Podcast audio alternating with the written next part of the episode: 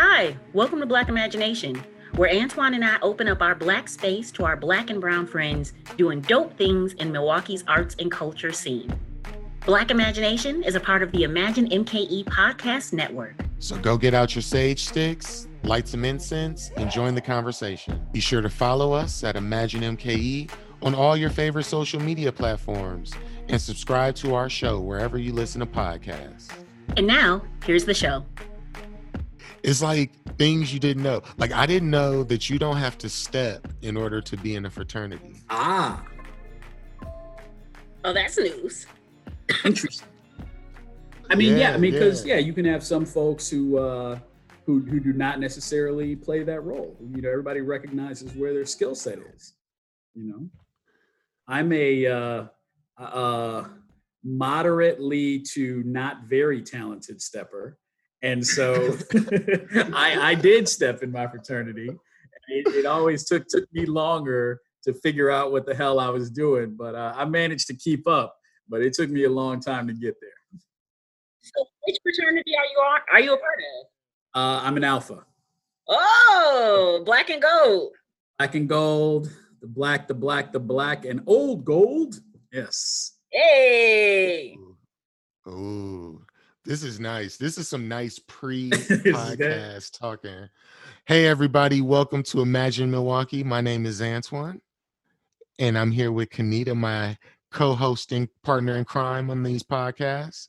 And um, we are here today with the commissioner of the Department of City Development, Lafayette Crump. Is it, did I say your name right? I, I say Lafayette, uh, which is somewhere between Lafayette and Laf- Lafayette. It, it's right in the middle. It rides the Mhm. rides the vowels. Lafayette. Yes, Lafayette. Lafayette. I that. Lafayette. There we go. There we yeah, go. there we go. Great, great. Okay, so thank you so much for joining us. Uh, like we said before, this is all about just just really hanging out. Mhm. We bring our friends here to uh to just chat. So I'm really glad you're here. Well, I'm I can I'm tell- excited to be here and excited to join the great chicken tender chicken nugget debate of 2020. Yes. I'm eating Oh, chicken man. tenders right now. you know, Uh, you know I do my research. You you want to know what's funny too? We were just talking before about the ma- we won't say where she got it from, but the mashed the macaroni and cheese is trash. Mhm. Oh, oh, the, the food that you got today, the mac and Yeah. cheese is Mhm. trash. Okay. Yeah, right now the mac and cheese is trash. I think uh sh- could you describe it again, Kanita? So what I will say is that it is not um you can tell that it's not from like a soul food restaurant. Mm. So you can tell that it's not somebody's like mama in a satin bonnet or hairnet who's not using a recipe card at all. You can tell that this is not that. Is there a wateriness? There's not a wateriness. It's it's not incredibly seasoned. It, it doesn't. It's not um incredibly creamy. Mhm. Um, though it, it feels like they've probably used a cheese sauce. Like it, it A- feels like Oh, A cheese-like substance? a cheese like so like yeah. So this is it's it's very interesting. I was like, oh no, this isn't this isn't it. This isn't it. But you gotta but you gotta try it, right? You gotta try everything on the menu to kind of get a feel for it. Um, but yeah, the, the, tenders are banging though. Well, that's good. I, I don't know that I agree that you have to try everything on the menu. Uh, sometimes maybe you can make an educated guess. This would be one of those times where I should have taken that okay. But I was Okay. like, let me just lean into this and um, Right. let's see what happens. And I appreciate you bringing up the chicken nugget, chicken tender thing because since we're family, Yes. um, our Mhm. our lovely, beautiful boss, our CEO David, hated that segment in the first. Yes, hated, he hated it. Really? like sent us notes like. If you're not going to take it out, just cut it down. But all of the Mm. feedback I've gotten from folks is like, yo, but what's up with these chicken nuggets and tenders? So Right, right, The streets. That's the question that the streets always. right. The streets want to wanna know. oh, yes. so great. So you know, one thing so, that I wanted to know, uh, Lafayette, is um about the DNC. Oh, okay. And so just in terms of I'm really curious about what did that transition look like for your team? Um, mm-hmm. because you played a major role. Major that, role. Right? major role in whether it was going to be physical or virtual. You um and I first and I also mentioned that I was so proud of you as a man of color for being mm-hmm. able to have a lead position and for bringing on women of color um, to support you. I I could not have been more happy for you. But talk a little bit about um, what the transition was like in terms of figuring out how did you convert it into this virtual event? Right.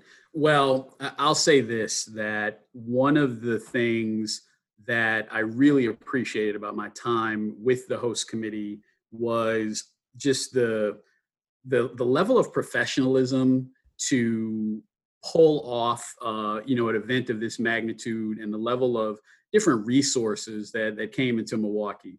Um, it is is obviously a shame that the DNC is not going to be at all what we thought it would be uh, for Milwaukee when it was announced. Um, you know, all, all the excitement we had and what, what it was going to do for the, the city's esteem and all that good stuff. Um, you know, it's, it's just not going to be that. But what it did do was, I think, got our businesses ready for an event like that. And it. Highlighted a lot of the talent that already exists in this city. Um, and so when, when you mention, you know, uh, and I appreciate your comments about, about me being involved and all of the, uh, you know, the people of color and the women of color who were doing amazing work for the host committee. These are talented people who have been doing good work in this city for some time, and they're just getting an opportunity, you know, to to get a little bit of of public exposure.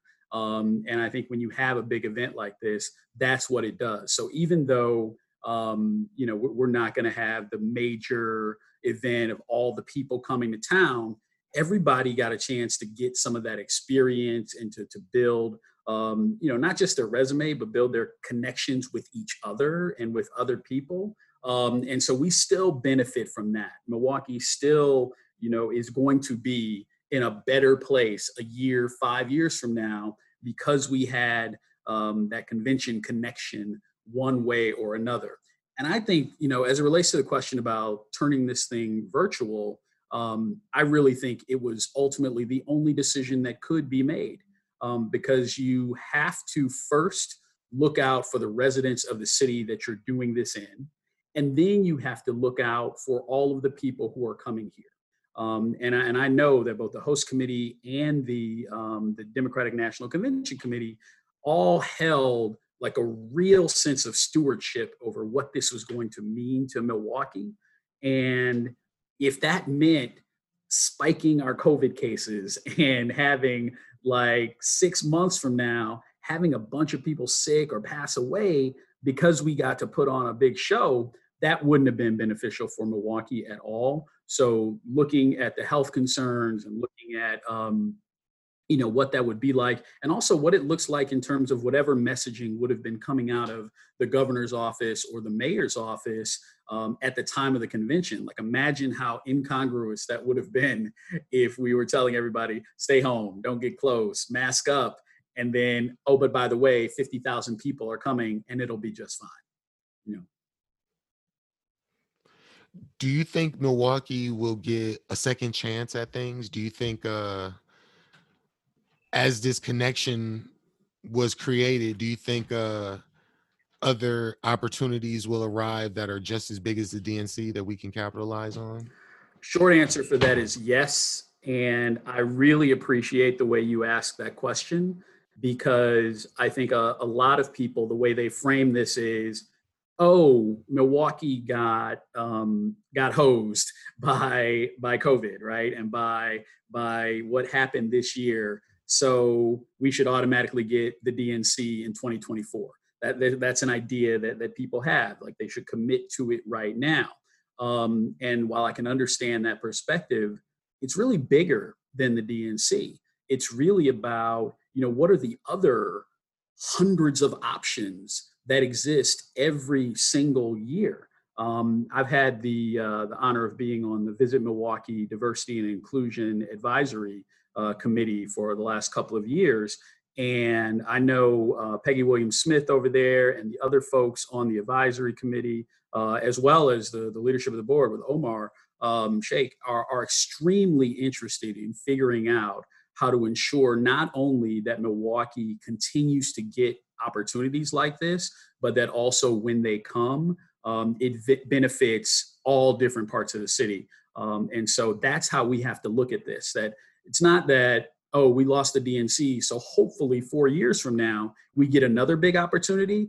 It's how do we make sure we consistently get big opportunities, and when we get those opportunities, how do we make sure that it's not just the downtown business district that benefits from it? And how do we do that?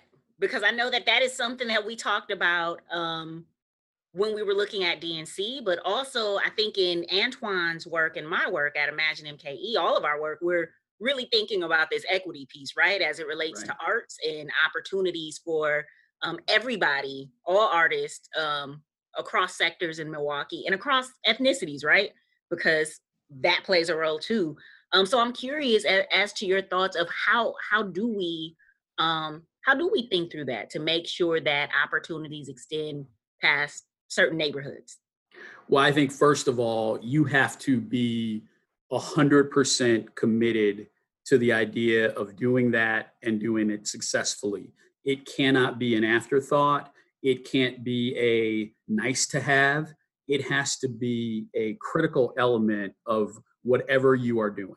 Um, and so you, you know, when you do something like like Imagine MKE, you you want to talk about arts within um, diverse communities. You want to talk about arts involving people of color. Then maybe a thing that you do is you have a podcast called Black Imagination, and you talk about these things consistently, and you put two black people on it and you give them you know uh, you know free reign to really explore certain things when you want to do something like um, you know ha- have an event and ensure that there are diverse opportunities for the business owners or for the workers you make that a critical component of what's going to happen.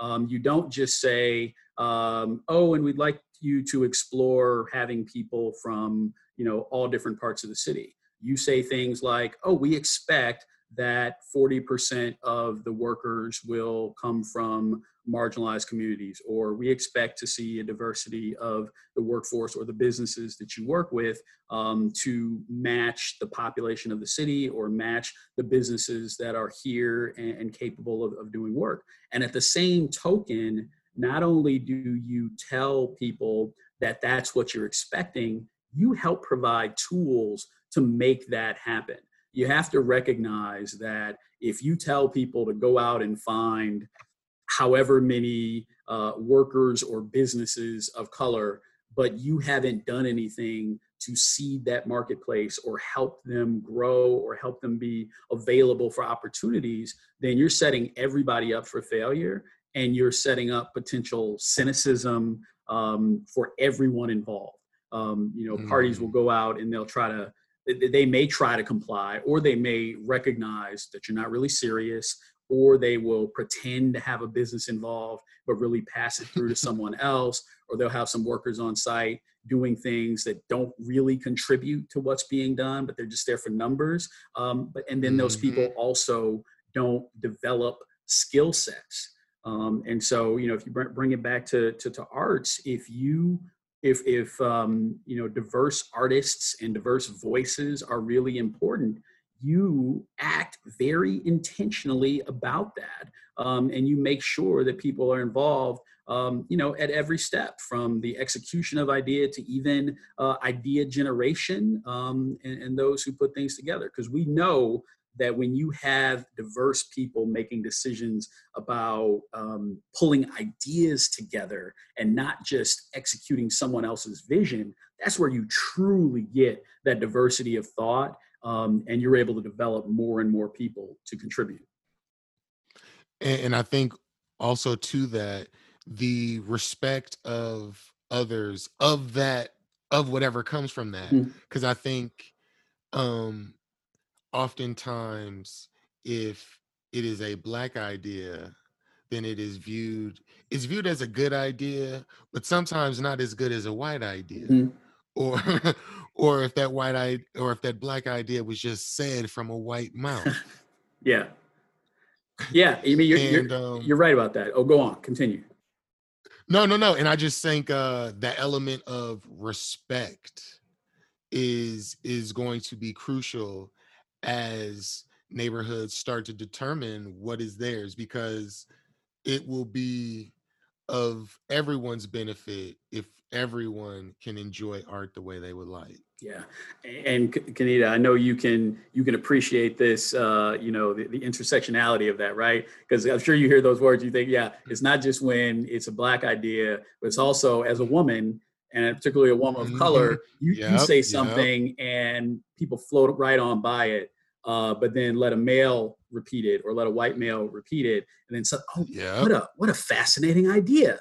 And you're you're thinking, oh, it wasn't fascinating five minutes ago when I said it, You or a white woman, right? Or- or- right, absolutely, absolutely. And so, and we have to get to a point. Um, you know, I'm I'm sure you know we've all encountered this where we have to be honest that it's not just white people who see things that way. Sometimes it's even our own people who think Mhm, um, that's not a mhm. yeah that's that's not a good product that's not a good idea if it's coming from a black person that they're waiting to hear someone else put their stamp of approval on it um, and then we can think oh it's a good idea or it's something that might actually work so we have to we have to think about and check ourselves with respect to that too Definitely. So to transition into your new role, right? So tell us about the new role and and what that really encompasses. Sure. Um, so I was um, c- confirmed on Wednesday, July 15th, to be the commissioner of the Department of City Development for the city of Milwaukee. Um, and so in that role, I'm a member of Mayor Barrett's cabinet. I am responsible for uh, a great deal of the economic development that happens within the city of Milwaukee. That includes um, growing businesses in the city, bringing businesses to the city, uh, overseeing our tax incremental financing, which is a tool to help um, do construction um, to generate greater property tax revenue for the city, which, and we know how important property taxes are to funding um, things like education and other things in the city. We can talk a whole other time about whether or not that's the best way and the most equitable way to fund education, but it, it's what we have right now. Uh, the role also um, uh, is also to ensure uh, that there's plenty of affordable housing in the city of Milwaukee. Um, you know, the way that I, I look at thi- this position, um, and I've got a staff of about 80 people who support this work, who are brilliant and and dedicated people. You know, from the moment I was um, uh, announced as a mayor's candidate, uh, DCD, uh, not least of which uh, led, led by Rocky Marcoux, who I have the uh, both the the honor and the daunting task of following, uh, because he did a lot of great things over the last 16 years. Um, the the staff was just incredible in, in prepping me for this, and you know, to to a person, uh, all super dedicated to the idea of public service. Um, and the, the fact that that kind of um, you know underscores all of the work that they do and, and that we do uh, is one of the things that's most um, most honorable and special about this work for me. That when I come into work uh, each day, uh, and it's odd coming into an office again because I've been primarily working from home. Mhm. Um, but Mm. thinking about that, the work that I do is for the people in the city of Milwaukee, um, and that that's a real privilege. Um, and I see this as being a, a role dedicated to ensuring that Milwaukee is a city of choice for businesses and for residents. Um, I'm sure the two of you can relate to people who have asked you, why are you still here? Why uh, did you Mhm. decide to make Milwaukee your home? Oh, you must have so many opportunities to be elsewhere. Why would you stay? And that is a question that I think every um, black person who has eh, you know who has had the benefit of getting a certain level of education or a certain level of success or viewed as successful because we all know there's so many tiers of how people see success um, mm-hmm. you know you, you get asked why would you stay here? And i really want to eliminate that question. I want milwaukee to be a place where people are excited to be uh, and a place where people think about coming uh, where people think that's the city I want to be in because the people there are dope, because the opportunities are dope, because there are so mm-hmm. many dope places to live. That's what I want Milwaukee to be. So that's part of my vision and my my mission. Uh, and I think we've got a staff, uh, an administration, and a council who can be very helpful in making that vision a reality. A lot of my work is in the communities and working with like bids and a lot of times there are businesses that may be ready or properties that are ready that need vendors or p- people to put inside i know that is mm-hmm. a chicken and an egg question but what do you think comes first Right. What what comes first? The uh, the developing the property or having people who are clamoring to be in a space? Yeah, yeah. What and I only ask that just because as we start to develop our work in year two of having staff and imagine, I definitely think businesses and um, commerce will be more on our mind and filling these spaces with people who can create in their own like with people relative to them people who who complement the spirit that they have not just being black but mm-hmm. just complementing the energy or whatever they need how do you feel that like what is missing and what need what's the easiest thing to fix do you think mm. Oh, now see those those are two extremely I know. different. I wanted to change that. What's missing and what's yeah. the easiest to fix? well, let me let me let me conceptualize it this mm-hmm. way. So you you mentioned, I think very astutely, it's a chicken or an egg situation, which comes first. But I, I think the larger question is, does do people want a chicken or an egg? Like, wh- where is the demand for either one of those? And so, what we have to create is that demand, which comes from faith. I think that is the most important component that people have faith. If they build a building, there will be people who want to locate inside of that, that building.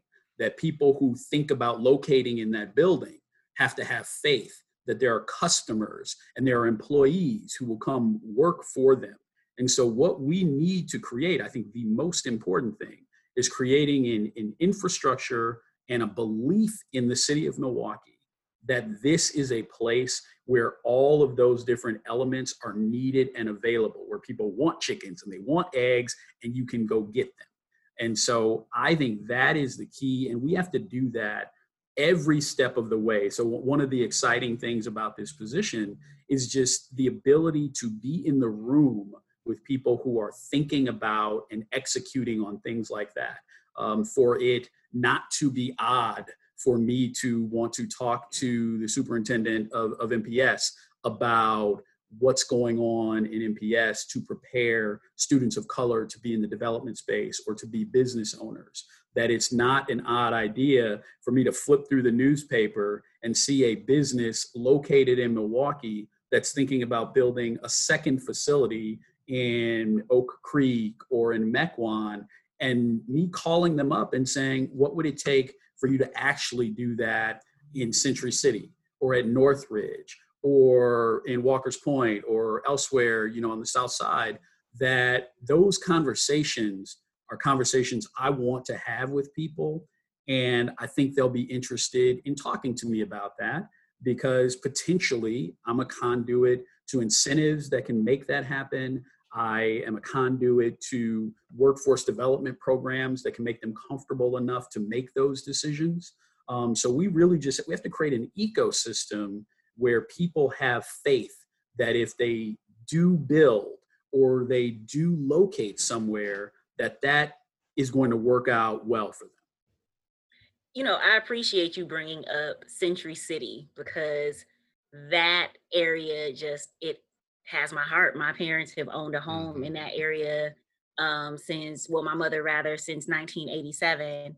And um, even just listening to you talk, I was like, man, wouldn't that be cool for me, my company, to eventually have office space in Century City, right? Like it's right there. Like we, I grew up in this area. So um, I appreciate you lifting up them specifically because I think this part of town um, gets forgotten about. And somebody who's lived on, you know, between Capitol and Hampton most of my life, and then moved to 60th and Brown Deer, um, and was there for 10 years and saw what happened to Brown Deer between 76th and 91st. Right. Target left, the Man. Walmart left, uh, Circuit City left, and my mom loved that place. Olive Garden left you saw all and so you see this stretch of milwaukee and brown deer road itself is really interesting because it's like four different municipalities right. as you're going east to west um so thank you for lifting them up too because again i think often the north sides of milwaukee um just kind of become folks wasteland mm-hmm. um and even you know when we were going into the office i would take hopkins down to 20th and take that to um, our office in um, no studios. And it's like, man, what would it take to be able to revitalize these areas? Every time I drive past a boarded home, I think about what happened to that family. Mm. What were mm. their stories, right? What what becomes of them? Where are um, they now? Where are they now?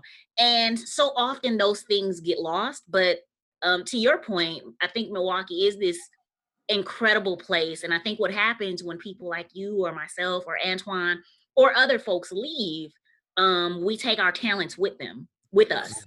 Um, and really make the city devoid of what we can offer because no one can quite no one can do what we do quite like us.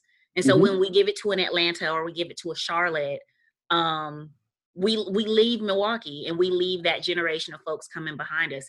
I, we so here on the show we send out pre-interview questionnaires mm-hmm. um because we try to be professional and i read that you were a political cartoonist in high school um and so i'm curious how do you go from that space in high school into law and to mm. where you are now like that's a quite that's quite a trajectory it, it's an interesting trajectory, uh, indeed. Um, I, I think, um, that, but there is a through line, right? Like we we we we talk about nurture and nature and and and who you are. And I'm sure you know everybody's got stories about oh when you were four years old this is how you acted and i can see that right now you know this this is mm-hmm. this is who you've always been and i think one thing that i've been interested in is how do people with a level of power or influence use that power and influence?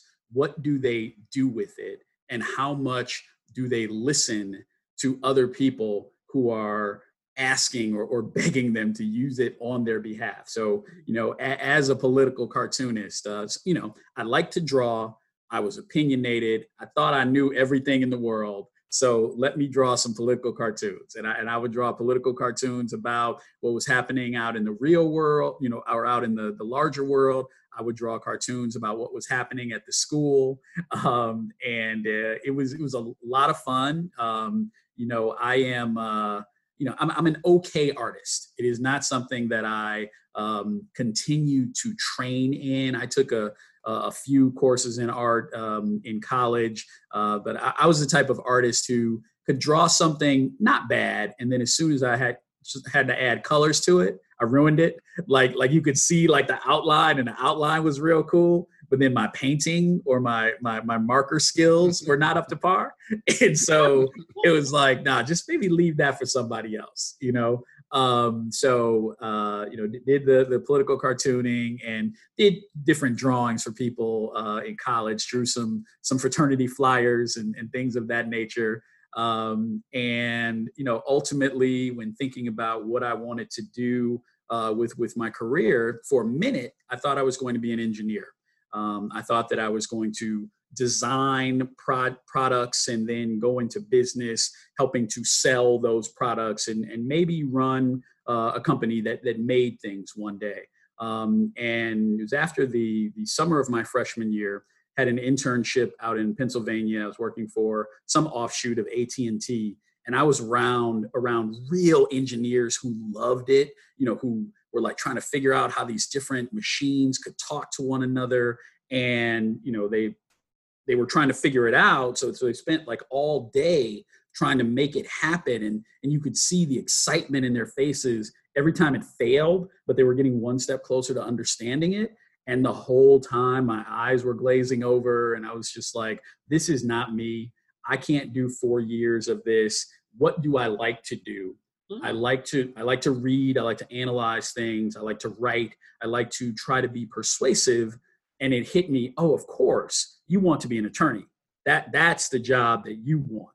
And so went back to school, um, you know, after my freshman year, uh, just figured out what what courses did I need to take um, to to still get out uh, in four years. Uh, so ended up becoming a history major, uh, where there was still, you know, a connection to how do politics and power and influence shape the decisions that are made. Um, came out of law school, worked um, you know big law firms for about five years, and then entered this space of um, diversity and inclusion and business and workforce development through a business called Prism Technical uh, that my parents had founded while I was still in school. And through that work, started to get this opportunity of uh, really working on large scale construction projects and development projects, and really starting to think about um, you know, what do these major projects mean for people who live in a community? And what does it mean for people who grow up in a city like Milwaukee and see something like a, a Fiserv forum get built and maybe see it on TV or maybe come down to the Deer District, but are not necessarily involved in helping to construct it or build it. And luckily, we're in a place now where a project like that does have a lot of people from the community working on it. Um, but years ago, that may have been very different. Well, I would I would offer up that um, even though you didn't get an engineering degree, that certainly you are doing design work. Certainly, um, you're designing um, along with the rest of your team um, a new Milwaukee, mm. a, a, a reimagined Milwaukee that that includes a, a bit more space at the table um, for everybody. And um, you made the choice to to come back home and and um, and serve serve us. And so we're we're we're blessed to have you here. So thank you. Uh, well, I I appreciate that, and I am I am privileged to be here and be in a a role where I can help uh, help make a difference and help make others people's um, you know dreams happen. So, talking about something a little lighter, what? So we met during the virus. No like doubt. We're we're Corona friends. We're we're Corona buddies. So it, it is, and I, and I think you you and I share share some sensibilities. Uh, you know, we we we have certain lines that we're like, now wait a minute. what was something? Yes. Art and culture wise that you consume that was that's worth talking about on this podcast. Yeah, I think you know when you ask about you know what, what am I doing, maybe what am I binging, the thing that immediately comes to mind is the television show Hannibal and all of the um, Hannibal Lecter movies. Uh, my partner Katie and I ha- have binged those uh, through through this period. And what's what's really interesting about that, as as sick of a character, obviously, as Hannibal Lecter is, is first of all the television show, the art direction, is beautiful. The, the psychology of the two main characters, uh, Hannibal Lecter and the person who is uh, chasing him, which I think is a, a, trope you see throughout fiction and history, uh, is really intriguing to see um, what their psychological relationship um, is like. And then comparing it to these other movies about the same characters that have been interpreted by different filmmakers um, over the years. So it's really interesting seeing um, one character or one set of relationships and how different people interpret it. Uh, it's kind of reminiscent for me of the fact that a lot the music that I, I liked growing up. Um, sometimes my favorite songs were the remixes. Like I like it when you I like the the base the base product, but then when you take that and you remix it, thank you Puff Daddy for claiming to reinvent the remix or, inventing the remix. Um, but when you when you remix it and you get to see the earliest elements, but now you take it in a different direction, it has always been something that I've enjoyed, and I like that with the uh, the Hannibal series as well. Do you think Puffy invented the remix? Of course not. But he, but he took it to perhaps another level. I mean, but, he did a whole album of remixes. He did. He did do that, and it was good. It was great. It was better than the originals. it was. It was. I mean, you can't tell me I need a girl like the remix. Yeah. Like Loon and yeah. That was that was a vibe. Th- those are great. World. Man, Been around the world, the remix was better, right? Yes. Like, yes.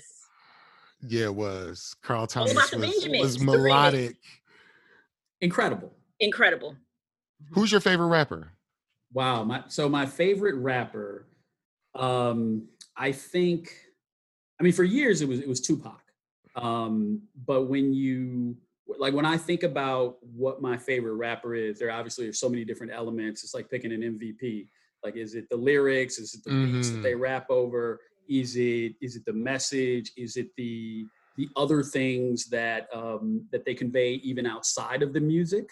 Um, you know, Kanye West, who I have appreciated at different points of his career, is making it a lot easier for me not to even consider him my favorite rapper. Uh, so Man, I don't, I don't even I have to necessarily include him in the thought process.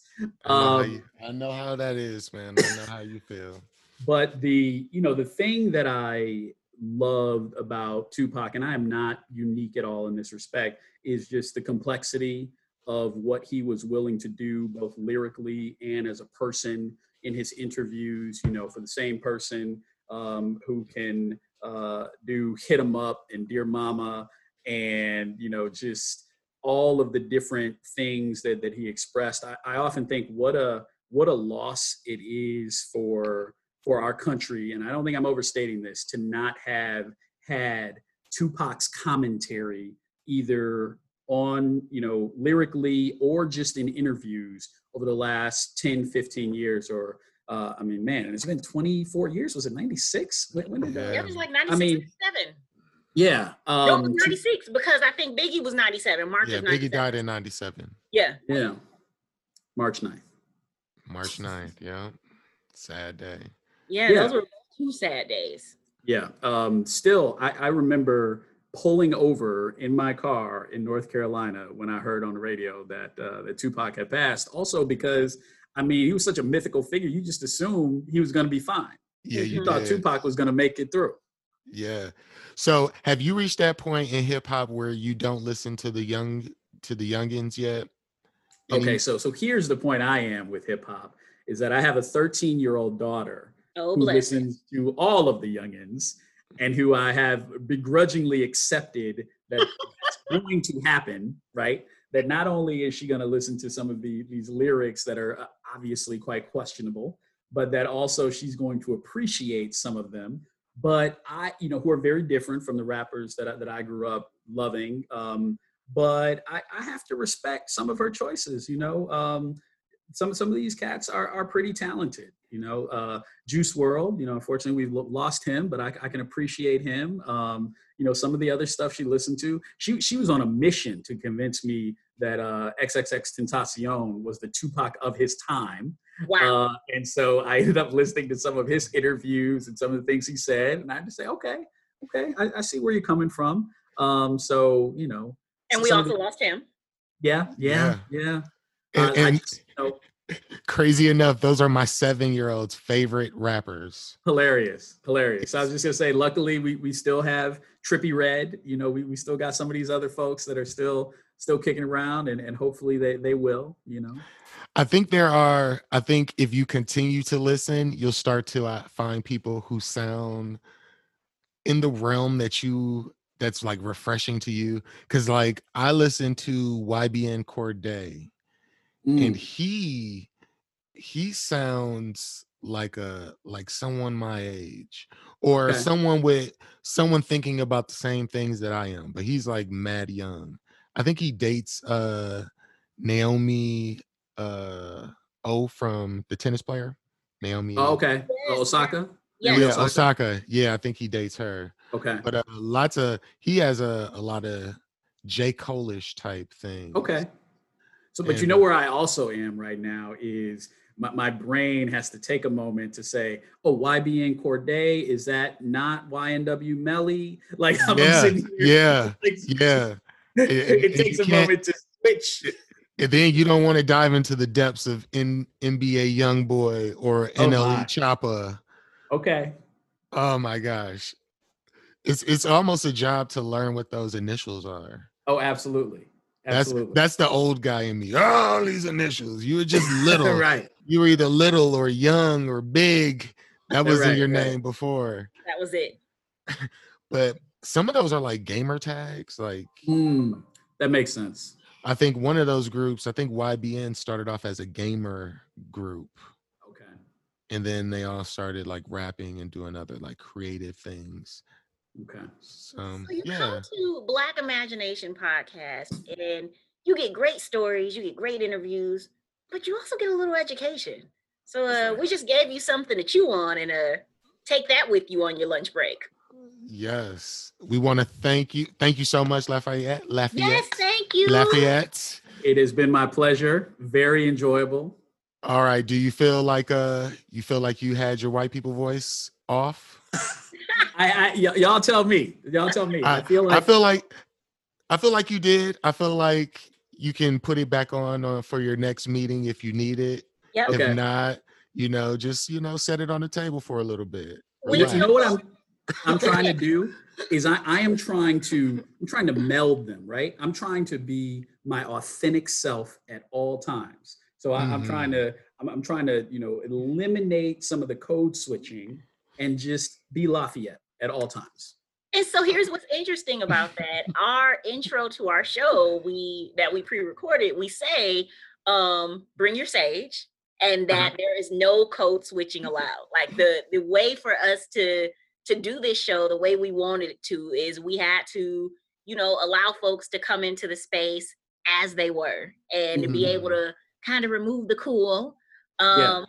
And let's just have some conversations and, and engage with folks. Our one of our previous uh um interviews, she cursed uh like three times. And so Uh-huh. Antoine and I was like, so do we advocate to keep the cussing? And I'm like, yes, we advocate to keep the cussing. Yeah. That's not code switching. Like we we gotta keep it. So hmm I So feel, we- so you, I feel like it, it it's what is the cussing, right? Mhm. And at, at some point, maybe you have to debate. Oh, somebody said the N word. Do we do we leave that in? right. You know, so it's it's it's, it's levels. It- Yeah. it's levels. We we're cool with a couple F bombs. The F bombs are, are all right. I think if, Uh-huh. if words were involved, if people were quoting lyrics, we might we might have to have a conversation. Yeah. Yeah. They might take our show. Where black imagination goes too far. No! Where keeping it real goes too far. Keeping it real goes too far. No doubt. Man. So thank you so much for joining us. I appreciate you coming. And uh yeah, thank you, thank you for having me. I appreciate the interest. one last question. One last question. What are some of your favorite Milwaukee artists? Oh wow, wow. Um, I need to get better at understanding who are some of the Milwaukee artists. To be to be honest, I have, and I got to give it up, you know, for my partner uh, Katie, who has helped introduce me to people, and I will ride for for the Luna crew, Latinas Hey! Unidas en Las Artes, who have many extremely talented artists in their crew. Uh, I was actually just talking to someone back at the host committee uh, who was asking me, when are you going to get some Luna art up on your walls? And so um, I, I am sure that I will do that, uh, whether Yes. it be uh, Gabby Riveros or uh, some of the other folks. Uh, in- in Nicole this- Acosta. Nicole Acosta. Oh my God, her photography. Wow. She the one who was cussing on the show, by the way. It was her. Oh, is that right? That is no Yeah. surprise. Yeah, yeah, tell her I said it. yeah. It was her. It was her. Thanks for listening to Black Imagination with Antoine and Kanita. Black Imagination is a part of the Imagine MKE podcast. Be sure to rate us five stars, share a positive review. It really helps people find us. Also, be sure to email us at pod at imaginemke.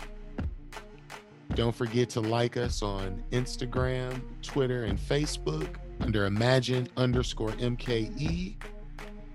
Anything else you'd like to mention, Kanita? You can also find us on Facebook at Imagine MKE. So uh yeah, we look forward to seeing you on the next show. All right. Thank you guys so much. Have a great day.